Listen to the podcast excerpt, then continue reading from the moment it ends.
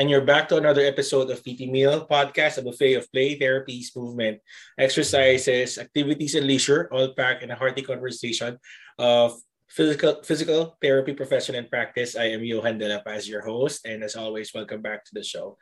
So for today's episode, ang pag-usapan naman natin ay um, recently concluded na uh, Philippine Physical Therapy licensure exam. And to, to help me with that is the top one, top notcher ng um, physical therapy licensure exam, si Jasmine Lian Esguera. So she was, sabi ko nga, top notcher siya. She got a 90.40% rating. So welcome to the show, Jasmine. Yes, thank you Paul, for having me again. Alright, so napaka-exciting. Um, so bago tayo, bago natin pag-usapan yung nangyari sa'yo, uh, pagiging top 1 mo, um, kwentuhan mo muna kami ng a little bit about yourself. Bakit uh, bakit mo pinili physical therapy? At siguro ano yung, what led you to that path? So, to be honest po, physical therapy talaga wasn't really my first choice na course ng college. Uh-huh. Pero, I've, pero I've come to love it naman as the years go by. Mm-hmm. Pero ang first choice ko talaga is fine arts na course. Pero since most of my siblings are in pre-med courses, naging second choice ko na din siya. Mm-hmm. And out of all the pre-med courses, marami pa tayong anatomy daw kasi ng, ng physical therapy. Yun ang sabi ng kapatid ko. Kasi actually, PT din siya. Okay, nice. Oo. It runs so, in the family. mm, yun, yung, yun yung napili ko na course. Mm-hmm. And mahilig kasi ako mag-drawing ng mga portraits and yung mga human figures. And sabi niya, maraming anatomy dyan sa PT. So, yun.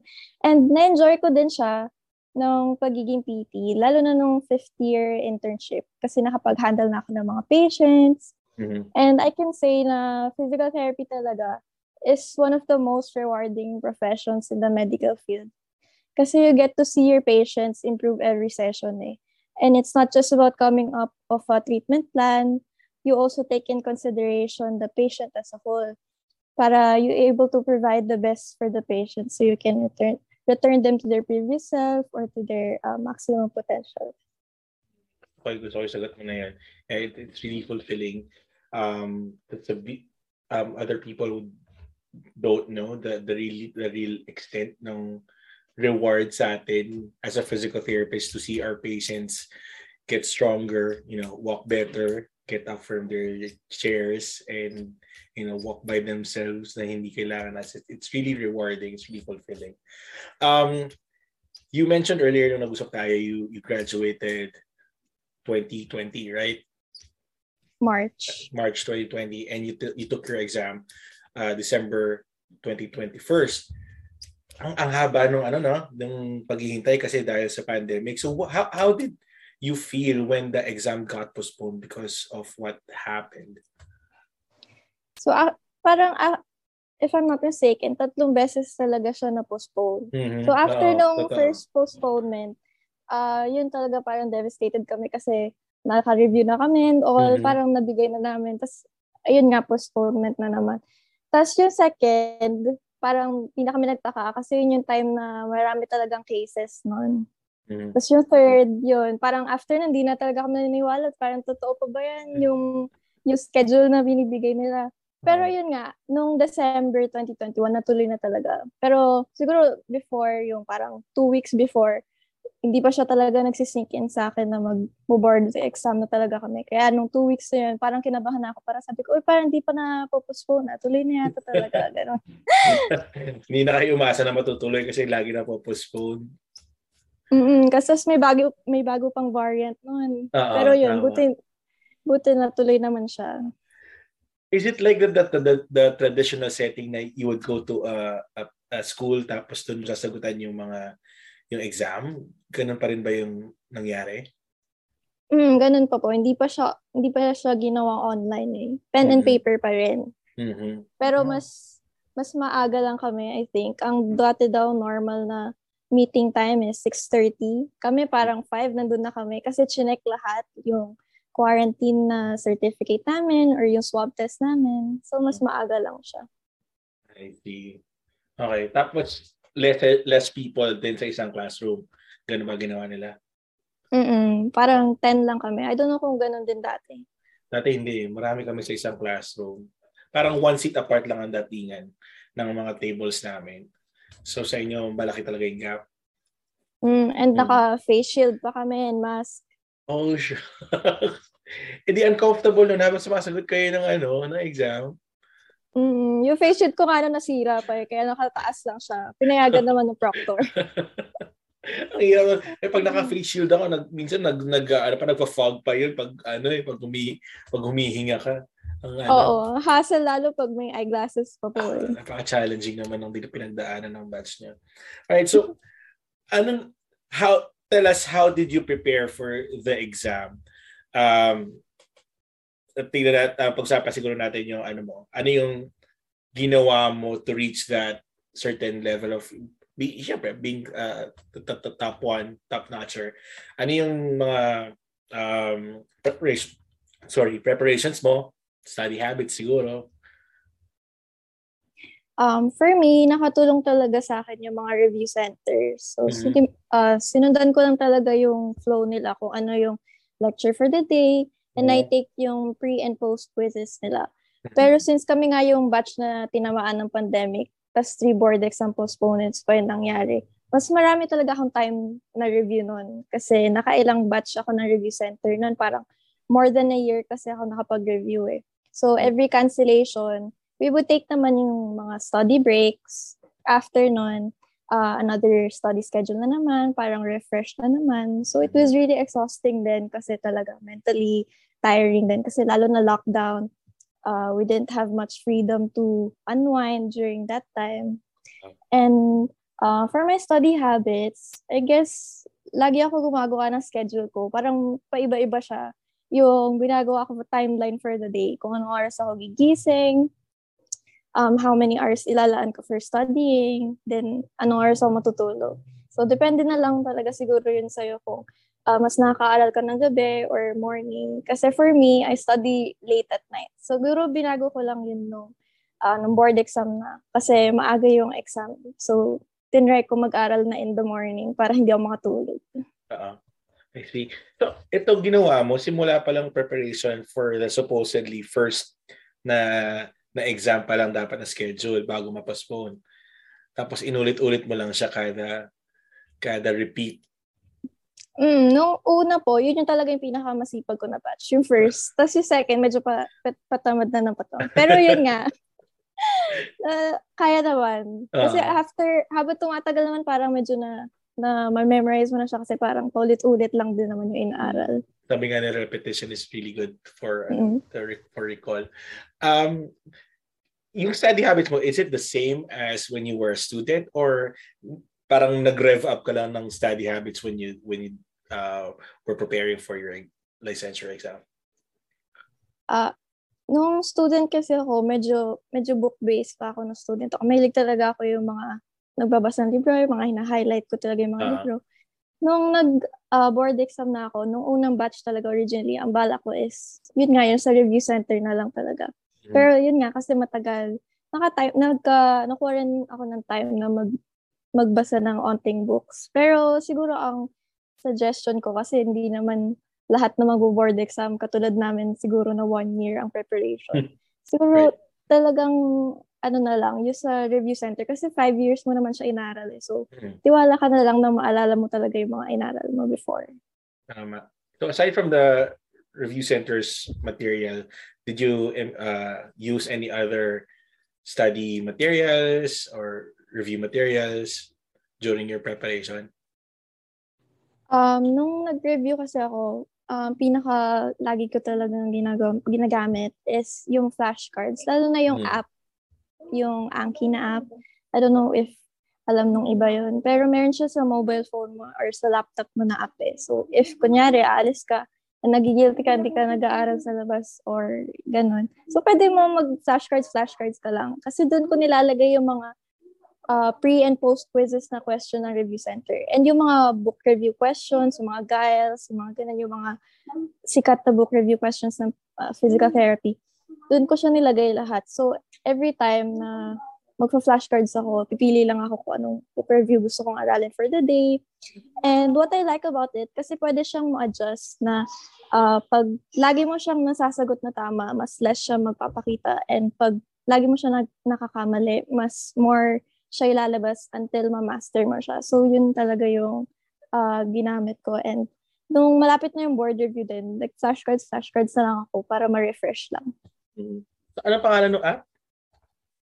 Anki. A-N-K-I. Oh, okay.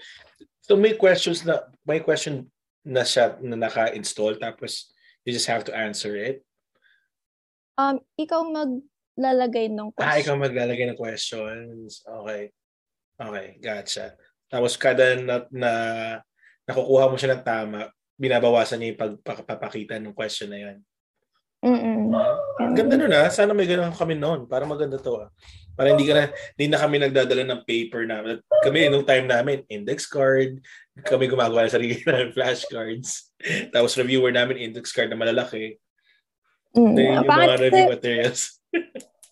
Pangit po kasi sulat ko kaya hindi talaga ako nagbe-base masyado sa notes, sa sarili notes. Lagi lang ako nagpiprint. Nag-print, ha, para mas okay. Um, did you really aim to to be a top-notcher when you were preparing? Sabi, sinasabi mo, sarili mo na, magtatap ako, magtatap ako, magtatap ako. Or was it a surprise na you just did your best tapos, ah, top-notcher ako? siguro, um, siguro lahat naman na nag-review, nag-aim to become a top-notcher. Kasi yun talaga yung sinasabi sa amin nung nagre-review pa lang kami, na mm-hmm. aim to be a top-notcher. Siyempre, magre-review ka na lang. I-aim mo mm-hmm. na yung pinaka-highest na spot, di ba? Yung top mm-hmm. one. Mm-hmm. So yun, um, although hindi ko siya in-expect no mismong results na, pero yun talaga yung in-name ko na na maging top-notcher. As in, like, yung yung password ko mismo sa PRC talagang yun, top-notcher, gano'n. yung, yung mga notes ko sa harap ng whiteboard, yun. Yun yung nakalagay para mas, yun talaga yung matatak sa isip ko.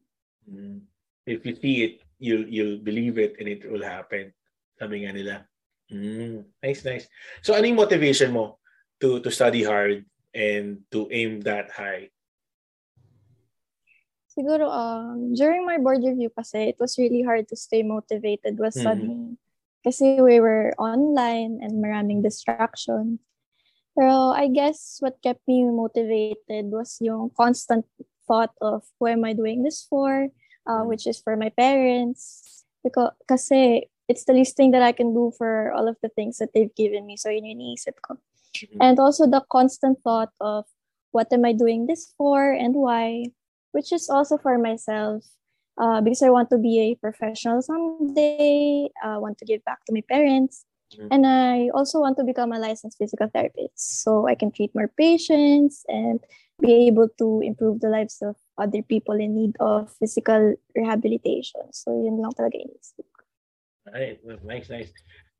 You mentioned earlier that you were choosing like a pre-med course.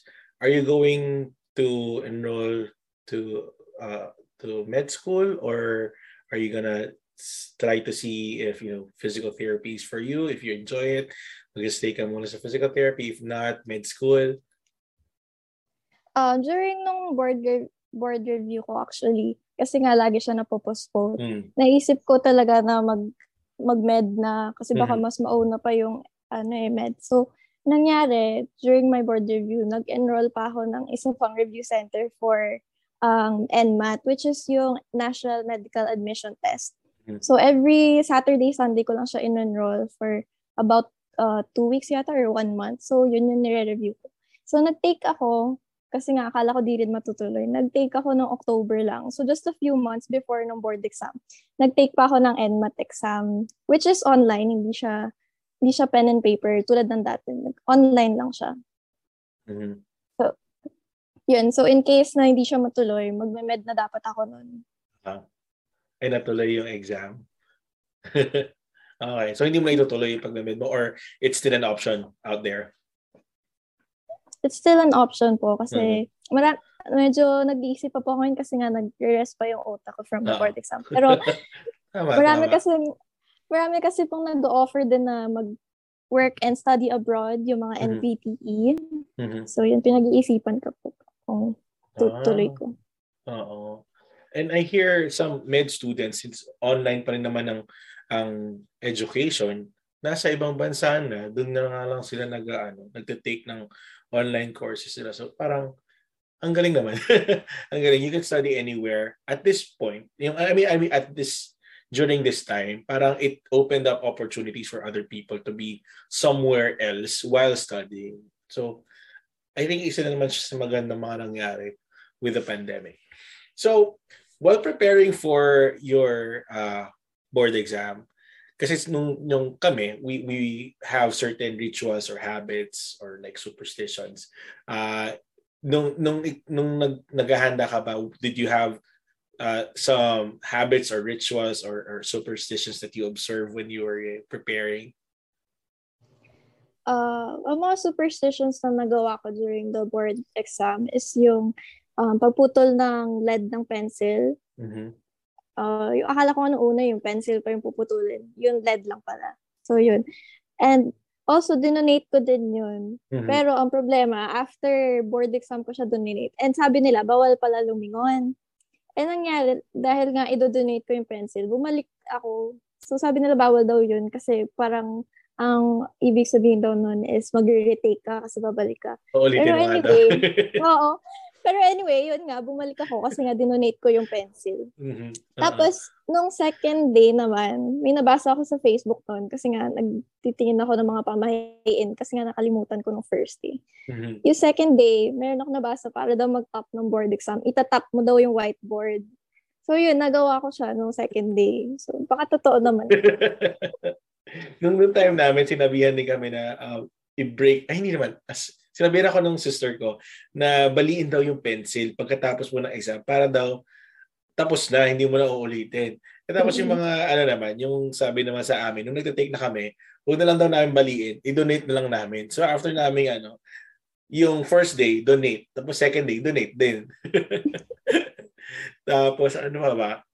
Um, sinabihan kami na before ka magte-take ng exam, dapat wala ka nang gagawin that day. I mean, dapat relax talaga yung utak mo. Wala ka ng last minute na review, wala ka ng last minute na basa. Dapat clear yung mind mo the night, the night or the day before. Ikaw ba, the, may, what did you do the, you know, the days before the mismo exam? The day before, sabi nga nila mag-rest nga daw. Uh, Pero ako kasi, sobrang kabado ko talaga noon. Kasi nga, parang last minute na siya nag-sink in sa akin na matutuloy mm-hmm. na. Mm-hmm. So, di talaga ako nakapag-rest nun. Parang gusto ko man mag-rest, pero hindi ako makarest. So, yung last day, nilaan ko na lang siya mag-scan-scan na lang ako ng mga notes ko. So, yun lang yung ginawa ko. Nag-scan yung, lang talaga. Yung hindi seryoso ang basa, as in, ano lang, skim and scan lang. O, oh, yung lahat. Uh-huh. Okay. Um, so, who who were your, who or what were your, ano, support system during your preparation? Sino yung mga tumulong sa'yo along the way? I'm grateful talaga for my parents kasi they were the call my dad during my study breaks so always remind me to stay healthy pa rin and to take breaks from studying. Kasi ako, I barely went out talaga the house during my board review kasi nga may pandemic. Pero kahit ganun, I'm really thankful for my friends kasi we still kept in touch. Mm-hmm. And I feel like mababalo talaga ako nung lockdown if not for them. Uh, I think the review centers, na inattendan mo, it's all online? Is it live online. or? Um, may live, pero kasi may nagwo-work sa amin. So, hindi nakaka-attend ng live. So, may hmm. option ka din na recorded na yung hmm. papanoorin mo. Oh, okay din na. Maganda na options din nila. And ang maganda rin sa review center kasi po, uh, meron silang before, dahil nga lagi na po meron silang yung uh, parang motivational speaker din. Uh, every weekends yata yun, pwede ka mag-attend. Mm-hmm. Ah, that's nice. Mm-hmm. Pang ano lang, pang, pang rev up lang ng ano mo, ng soul mo, kumbaga. Right, uh, talking about ano, review centers, um, do you feel that it's it it it was a, a, a big it had a big impact in you being a top notcher or uh, do you feel that the your your education was enough pero na reinforce lang ng uh, ng ng pag-attend ng ano, review centers? Or what did the review center offered you during the preparation? Uh, siguro I, ako kasi nag-review center ako and nakita ko talaga yung um, yung tinuturo kasi nila mga high yield question na talaga eh. Kasi yung five years na inaral mo, syempre ang dami nun. And uh, syempre di, ako kung ako yun, parang mahirapan ako kung saan ako magsisimula, kung ano dapat aralin ko kasi sobrang dami talaga ng inaral mo within that five years eh. But I think, kunyari kung um, kung ikaw talaga nag-aral ka naman talaga ng five years na yun and confident ka, I think yes, yung five years na I've spent in college, uh, for me, kahit kabado pa rin ako nung nag-take ng board exam.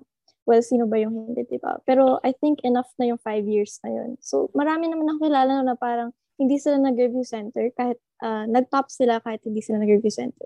So, sobrang believe talaga ako sa mga taong ganun. Kasi nga, self-study sila eh. Mm-hmm. Lalo na yung mga kabatch ko na nag-start na mag-work during mm-hmm. yung board review mm-hmm. and then nag-board exam. Mm-hmm. So yun, believe talaga ako sa kanila kasi na nasabay nila yung work and review. Eh.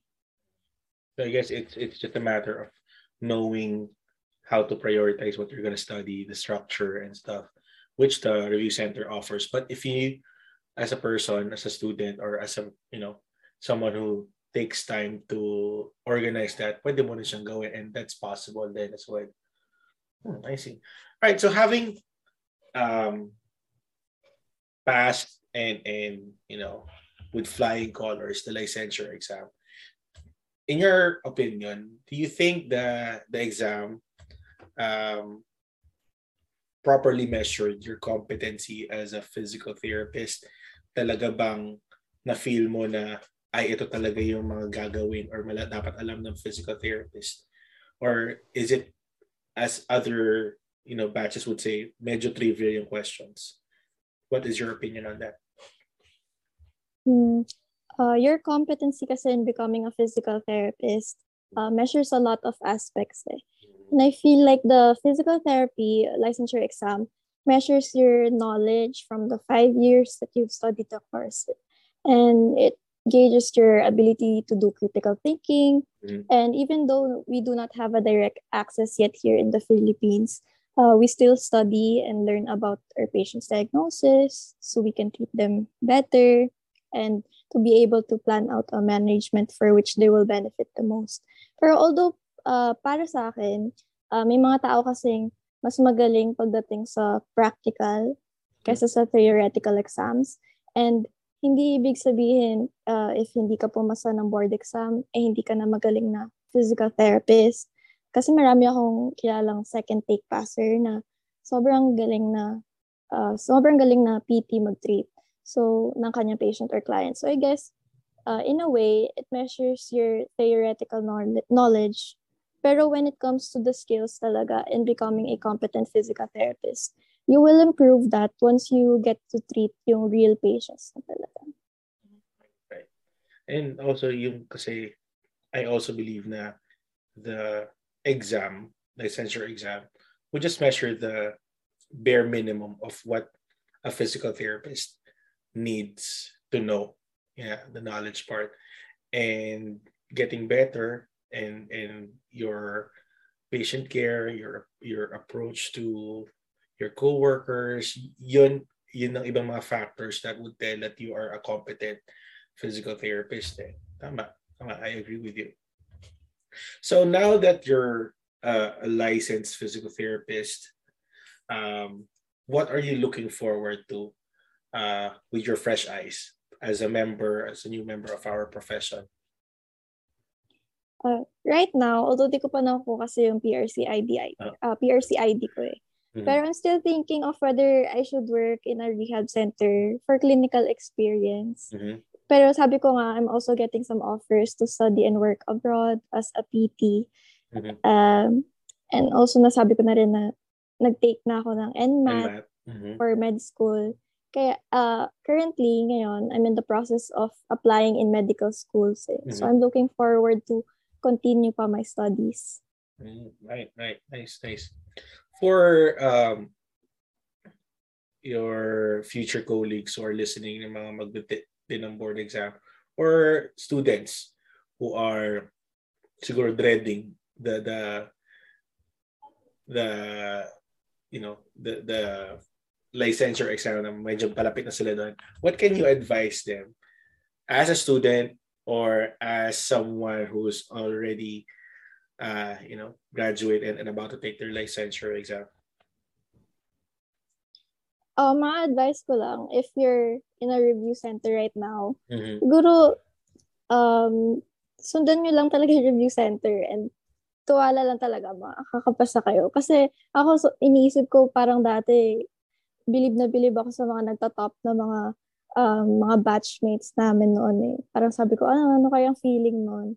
Pero yun nga, nung nakapasa na ako and nag-top, parang sabi ko, um, parang siguro pag nandun ka na, parang medyo mas madadalian ka na dun sa mga tanong. Ewan ko ko, parang compare mo sa mga ni-review mo, yung mga compre exam, parang mas, siguro, five years kasi, mas nasanay ka na mag-take ng exam.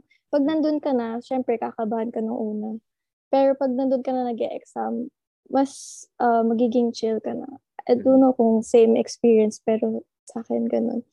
And also, kung hindi ka man nag-review center, um, tiwala ka na lang kasi five years mo nga siyang naaral. Pero although ngayon pala, ang new curriculum pala ngayon is four years, four years. na lang ata. Mm-hmm. Four mm-hmm. years na lang Dahil sa, dahil sa K-12. Mm-hmm. So, yun. And also, pray talaga. Kasi ako nung before board exam, hindi ako naka-attend ata ng mass nun. Mm-hmm. Pero, before ako matulog talaga ng board exam, kahit hindi talaga ako makatulog, nagdadasal na ako, Lord, patulogin niyo na ako, baka makatulog ako ng board exam. so, sa 3 a.m. ako umalis ng bahay kasi Manila pa eh. eh hindi ako taga Manila. So, ang tagal ng biyahe namin. So, nagdadasal talaga ako na matulog na ako kasi baka makatulog ako sa board. Naalala ko na sinabi mo yung pray. Naalala ko nung time namin, kailangan, uh, parang, ang tawag na, nag, nag-visit kami ng iba't ibang churches tapos doon kami mag-pray. Tapos St. Jude lagi, punta kami lagi kay St. Jude, hopeless cases. Tapos nag-aalay kami ng itlog sa doon sa may katipunan. Sige, gawin natin lahat. Gawin natin lahat. Makapasala tayo. Ako after ng board exam na ako nakapag-alay ng mga candle and yung mm-hmm. St. Jude. Kasi malapit lang sa, sa ano kami nag-exam eh, sa may San Beda, sa may La Consolacion. Oh, and malapit lang din yung St. Jude. So, mm-hmm. after ng board exam, doon talaga ako nagdasal kasi hindi nga ako nakapag-attend ng mass namin. So, nagdasal talaga ako na, sorry, hindi ako naka-attend ng mass. So, ngayon na lang ako magdadasal talaga. mm-hmm. Tama. And na-mention mo kanina yung ano yung pag-take ng ano um practice exams. Um nung nung um siguro doon sa mga nakikinig din na if if you know pag mababa yung mga scores nyo sa ex practice exams, don't worry. Kasi sometimes as you mentioned, sometimes nasasanay ka lang sa pagsagot ng exam eh. Yun lang yung point ng practice exams eh.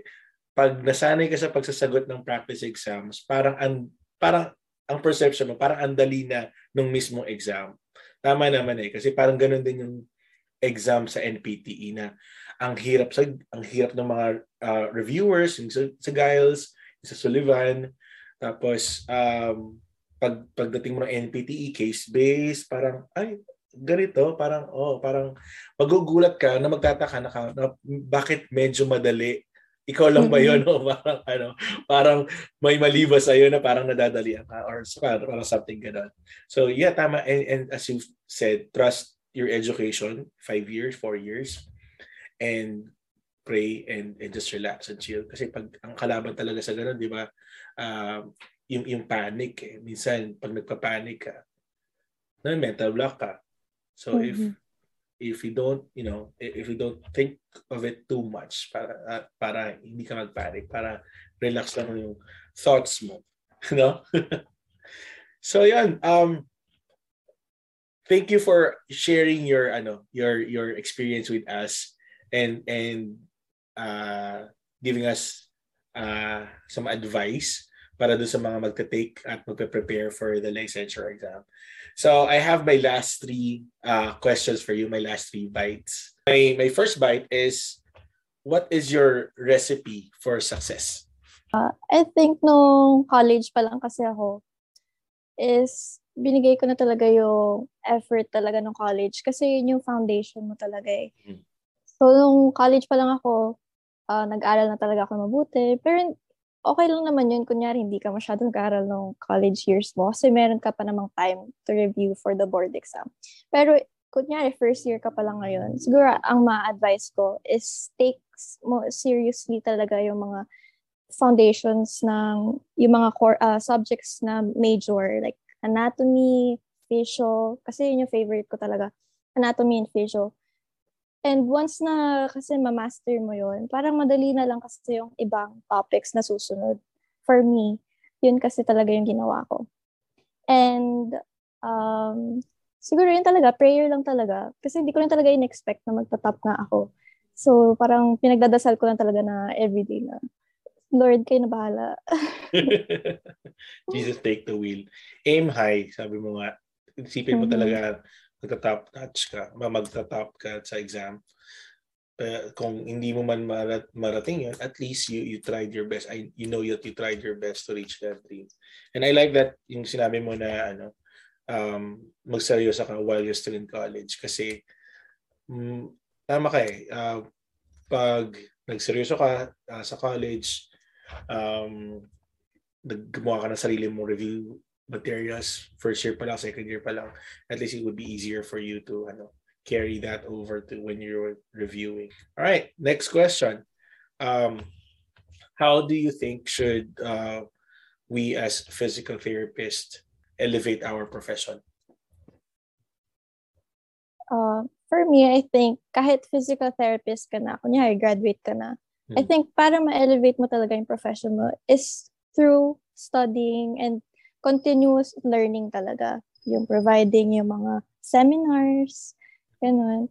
And kasi uh, pag nagtitreat tayo, we do evidence-based practice, di ba? Right. Kaya importante talaga sa atin yung research kahit hate na hate ko din yun nung uh, college days ko talaga.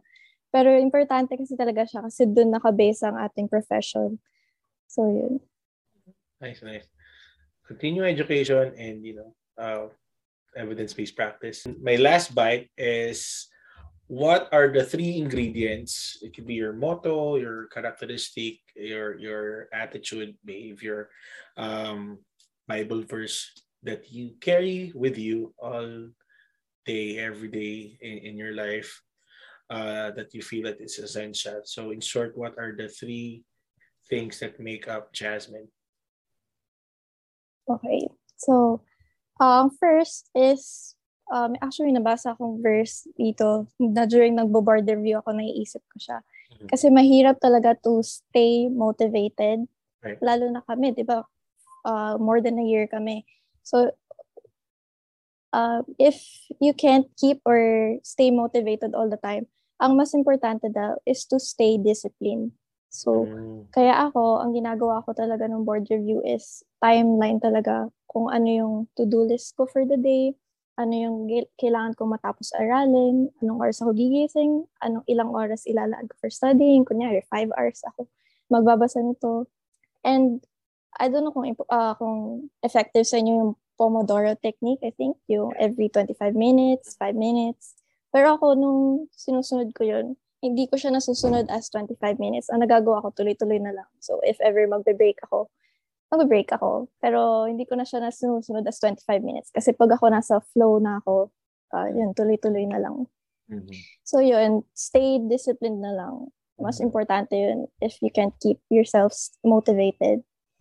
And another thing is, siguro prayers lang talaga. Kasi pag ako, hindi na talaga ako na motivate ang sarili ko. Lalo na parang, ang tagal namin ng board exam noon. Parang, um, anong board review namin, nagkaroon pa kami ng, uh, parang may uh, psychologist, I think, or may uh, psych check sa amin kasi maraming nade-depress kasi ang tagal namin nag-review noon. So, uh, although hindi ako nag-attend noon kasi nahiya talaga ako magsabi ng mga problem. Pero, if in-offer yun sa inyo na review center nyo, grab the opportunity na lang kasi importante din yung mental health nyo during review talaga. So, take breaks talaga kasi ako, uh, ma- madalas ako ma-burnout eh. Kasi nakakalimutan ko mag-rest talaga. So, kaya lagi akong nire-remind ng parents ko na to take a break, to rest. Kasi ako, tuloy-tuloy lang talaga ako lagi mag-review ng board exam kahit na naka-academic break. Parang nagigilty ako sa sarili ko kapag nag-rest ako eh. Pero yun, um, take your mental health talaga seriously kasi yun, nakaka-stress talaga ang board review nun. And after nun, I think last ko na lang talaga is prayers nga. I don't know kung nasabi ko na ba, naulit ko ba. Number two prayers. So, yeah. Number three prayers. Number two prayers ba? Number two, Number two pala yung mental health. Mental health. All right. Number three Number prayers. Number three na lang prayers. All right. Pero hindi, uh, kahit uh, hindi ka religious person, pero mm. yun. Uh, whatever works for you. Right. See, whatever higher power you, ano, you employ. Uh, maganda yung suggestion mo sa, Pomodoro eh, for those who are not listen, uh, for those who are not familiar, mga nakikinig. Ito yung technique when when you do your task for 20 25 minutes depending you know on your uh, style tapos you do it straight then you force yourself to take a break so parang 2 to 5 minutes depende din sa iyo kung ano style mo. Then you do 20 to 25 minutes again of straight activity. So i think it it works for people who gets easily distracted.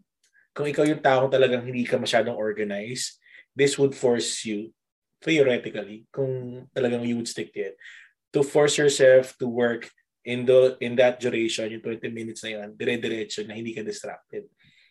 So kung like, kung katulad ka naman ni Jasmine na when you're in the zone, you're in the zone, tama lang yun. Continue mo lang yun. Pag mag-break ka, pag ano naman, pag napagod ka na, then take your break. Hindi yung i-exhaust mo yung sarili mo dire-diretso. You mentioned about burnout earlier, burnout earlier, and and I want to ask, how, how do you manage being burned out? Do you um, recognize the uh, the symptoms of it, or do other people tell you, or kung magpahinga ka na, baka ma-burnout ka? um, sa sarili ko, napapansin ko na parang after a while, pag sobrang nare-review na talaga ako, parang may time na bigla na lang ako tatamarin, bigla ko na lang, bigla na lang mawawala yung motivation ko. Parang kahit anong basa ko, wala na, tinatamad na ako, ganun. So, ang ginagawa ko pag ganun, I take uh, siguro a week break talaga. Like, wala talaga akong re-reviewin. Mag, kung anong gagawin ko is mag-enjoy lang ako, kunyari, mag-Netflix lang talaga ako. So, one week yun talaga na pure na wala akong babasahin. Like, yun lang talaga. Para mag-rest talaga yung utak ko. So, yun right. ginagawa. Right, right. Tama yun. Um, lalo na doon sa situation yun na ang tagal. Ang tagal nung magre-review kayo, postpone. Magre-review kayo, postpone. The, the, the uncertainty of things, tapos the, ano pa, the pressure of taking the licensure exam all top with the stress, collective stress of the pandemic. Ang, ang bilib ako sa inyo, sa pinagdaanan nyo. Uh, at least, you know, na, nalagpasan nyo na yung stress na yon ibang stress naman ng buhay ang ano, haharapin ninyo. All right. So again, thank you, Jasmine, for sharing your time with us and sharing your study habits, your being you know your time management with us and your motivation in reaching the top and being you know top notch or top one in the recently concluded um, Philippine Physical Therapy licensure exam. Um, yung pa, as a, as a takeaway, yung pabaon natin for our listeners uh, today, what is that one thing that you want them to carry with them after listening to our uh, conversation? So if you're listening, you're probably listening kasi you want to be a top-notcher din sa boards, di? So uh, if you're aiming for that, syempre for during board review, talagang aim for that talaga yung highest talaga. And uh, basta review ka lang talaga and tiwala ka lang sa mga review mo. Kaya ako kasi nung nag nung nag-board exam ako, parang wala rin ako sa sa inaral ko para feel ko kulang pa siya, ganun. Kahit na one year na kami ng palagay na yun na, pero kinabahan pa rin ako. Feeling ko hindi pa ako prepared, hindi pa ako ready pa rin, ganun. Pero pagdating mo doon, may isip mo na okay na talaga, enough na talaga yung inaral mo, prepared ka na talaga for the board exam. And I think yung last nang nasasabihin ko nga is ako napaka-importante talaga sa akin nung uh, take care of yourself during the board exam talaga for uh, for the board review preparation. Yun talaga. Kasi yung mental health mo talaga mas uh, challenging talaga lalo na ngayon online uh, pandemic pa naka-lockdown pa minsan hindi ka pa makalabas ganun and syempre yung friends mo uh, hindi mo sila makita personally ako we just do zoom calls din eh. yung mga uh, video call and FaceTime lang eh So yun, still keep in touch pa rin sa kanila kahit na nagre-review ka. Kasi sila yung um, magkikeep sa'yo sane talaga during the board review eh. Hindi lang naman pwede puro aral ka lang talaga. Mahirap talaga pag ganun. Pero yun, focus ka pa rin. Keep your priorities. Pero at the same time, uh, enjoy mo rin yung board exam review kasi it's really a rewarding experience kapag nakapasa ka na ng board exam. Parang may natanggalan ka na ng tinik sa puso or something. Pag nakita mo na yung pangalan mo sa list talaga ng board exam passer. So, yun. Totoo, totoo yun. Yung malalaman mo, mag- mag-text sa'yo na, oh, the results are out. Oh, what? So, online na kayo lahat. So, ikaw, ano yung naramdaman mo ng, ano, hinahanap mo na yung pangalan mo at nakita mo nasaan na ka? Top 1 ka. Ano, ano yung initial reaction mo nun? Uh, actually ako, hindi hindi ako yung una nakakita nung name ko kasi yung kapatid ko, lagi niyan chine-check. Eh usually kasi three days lang Uh-oh. yung result lalabas na. Eh nung sa amin, parang umabot yan ng one week. Matagal nga eh. Inaabangan ko rin eh. Umabot siya ng one week. So, yun, lagi ako niloloko ng kapatid ko na, uy, lumabas na yung result. Hanggang sa, hindi na ako naniniwala kasi nga lagi niya ako niloloko na lumabas na yung result. So, yun, nala, nung siya yung una nagsabi sa akin na, uy, pas, pasado ka, nakita ko na yung surname natin. Tapos yun, nagulat na lang siya na nakita niya rin ako sa list ng top.